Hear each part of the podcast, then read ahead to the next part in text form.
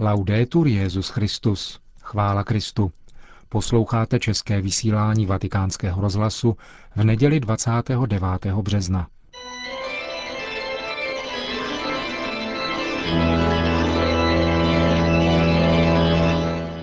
Církev a svět, náš nedělní komentář, napsal Vittorio Messori.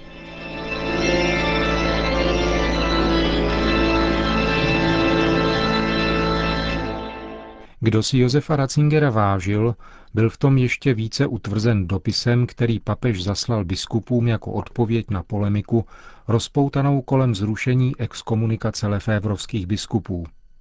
Text je silný a zároveň skromný, plný smířlivosti a evangelní pronikavosti.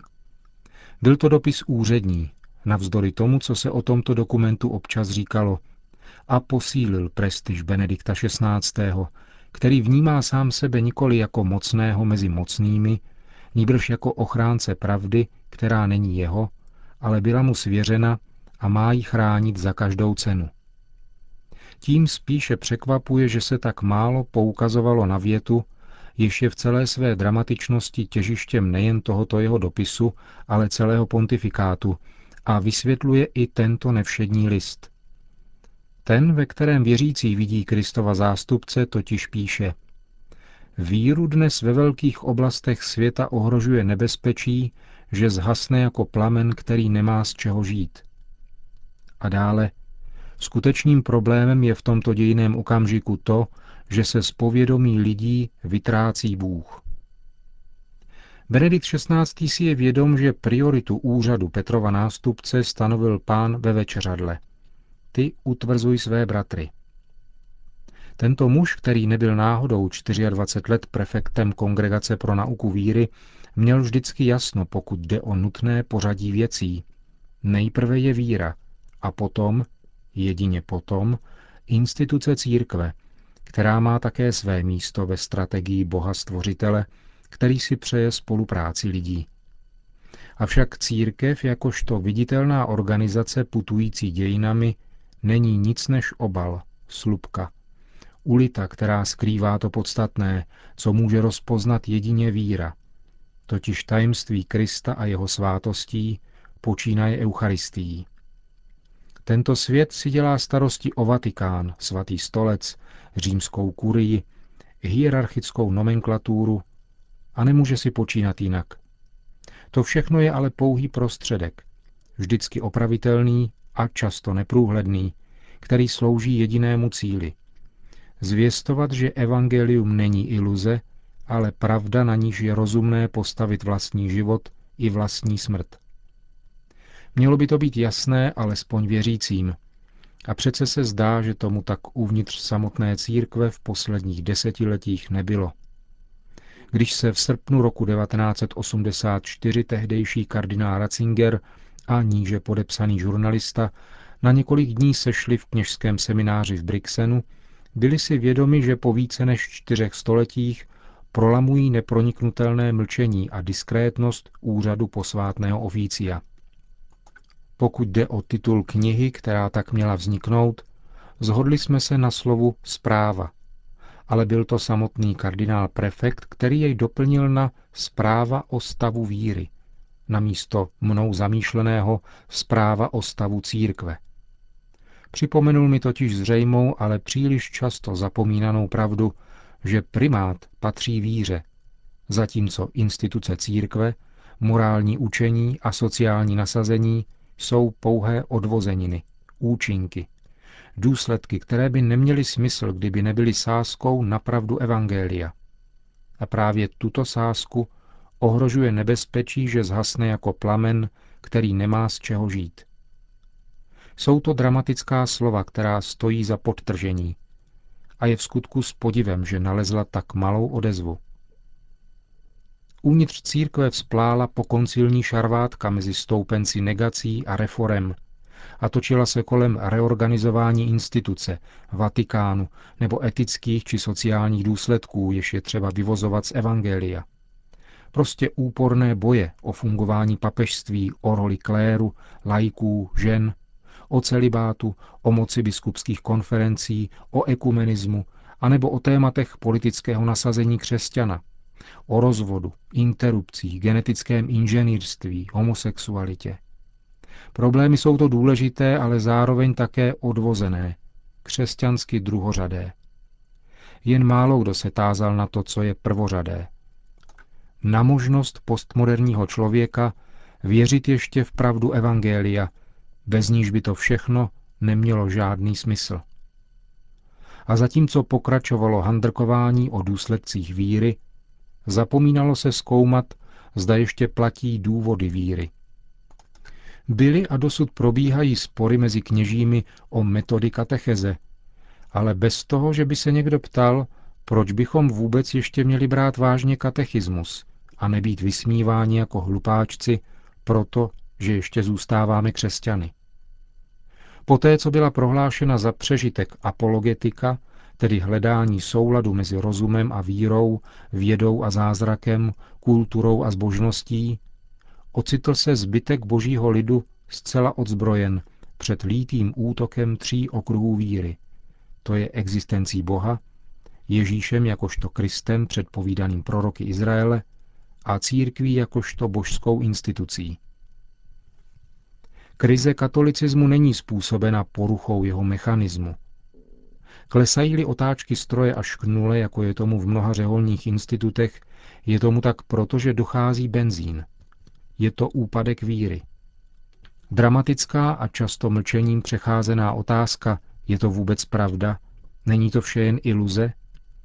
Tato otázka stojí za odchodem třetiny kléru, snižujícím se počtem povolání do seminářů, mizením misionářského nadšení a ochabnutím morálních zábran u těch, kteří by měli být příkladem.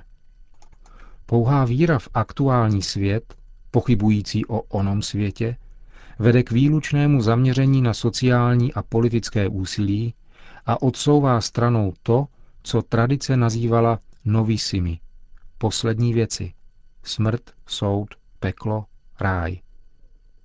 Benedikt XVI. určitě neplánuje třetí vatikánský koncil, po kterém někteří volají, aby ještě více reformoval instituci a přizpůsobili evangelní morálku současnému politicky korektnímu vyjadřování.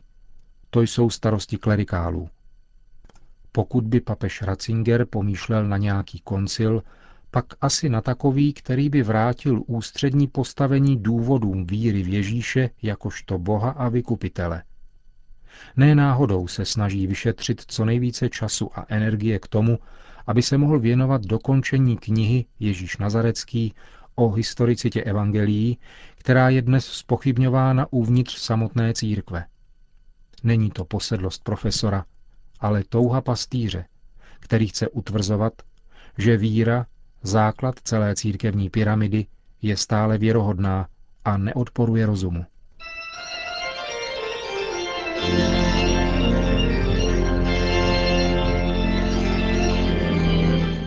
To byl náš nedělní komentář Církev a svět, který napsal Vittorio Messori.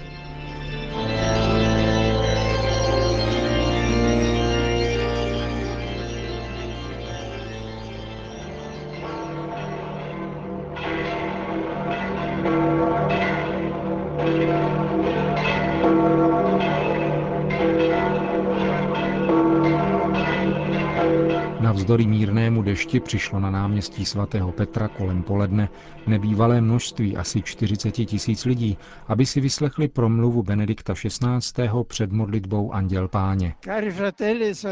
Drazí bratři a sestry,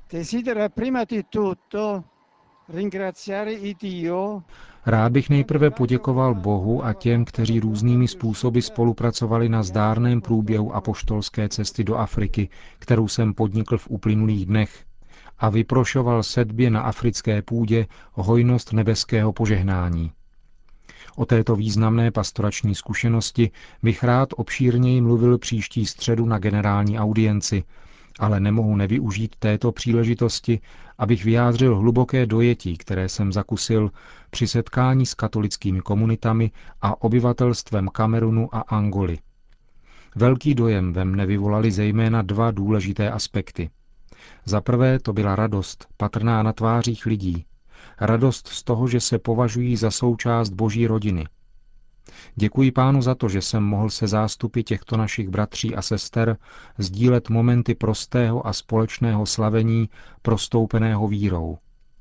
Druhým aspektem je právě silný smysl pro posvátno, který byl patrný v liturgickém slavení, je společný všemu africkému obyvatelstvu a vycházel najevo prakticky v každém okamžiku mého pobytu u tohoto drahého lidu.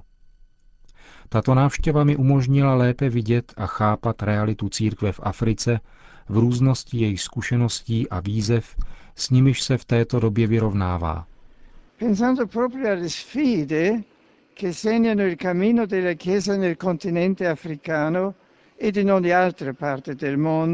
Právě s myšlenkou na tyto výzvy, které poznamenávají putování církve na africkém kontinentu a ve všech částech světa, zaznamenáváme, jak aktuální jsou slova Evangelia z této páté neděle postní.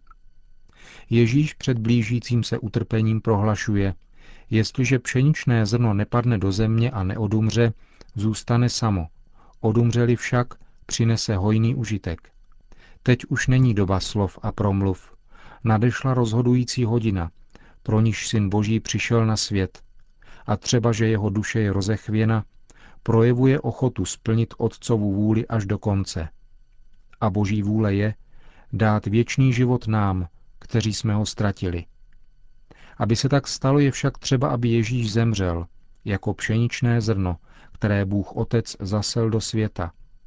Jenom tak totiž může vzklíčit a vyrůst nové lidstvo, svobodné od nadvlády hříchu a schopné žít v bratrství jako synové a dcery jediného Otce, který je v nebesích. Nella grande festa, nella grande festa della fede, vissuta insieme in Africa, ve velké slavnosti víry, prožité společně v Africe, jsme zakusili, že toto nové lidstvo je živé i přes svá lidská omezení. Tam, kde misionáři, podobně jako Ježíš, vydali a nadále vydávají život pro evangelium, sklízejí se hojné plody. Jim bych rád věnoval zvláštní zmínku vděčnosti za dobro, které konají. Jde o řeholnice, řeholníky, lajky i lajčky. Bylo pro mne nádherné vidět plody jejich lásky ke Kristu a zaznamenat hluboké uznání, jehož se jim od křesťanů dostává.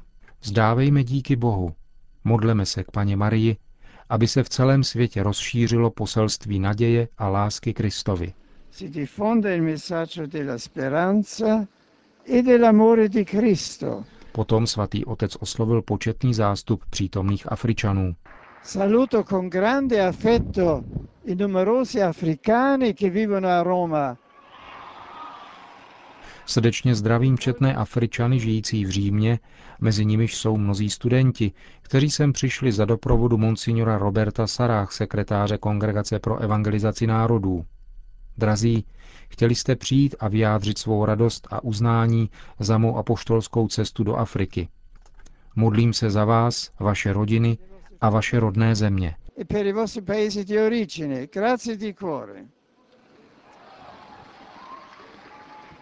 Na závěr pak svatý otec udělil své apoštolské požehnání. Sit nomen Domini benedictum, ex hoc nunc et usque in seculo, adiutorium nostrum in nomine Domini, qui fecit celum et terra, benedicat vos omnipotens Deus, Pater et Filius et Spiritus Sanctus. Grazie, grazie.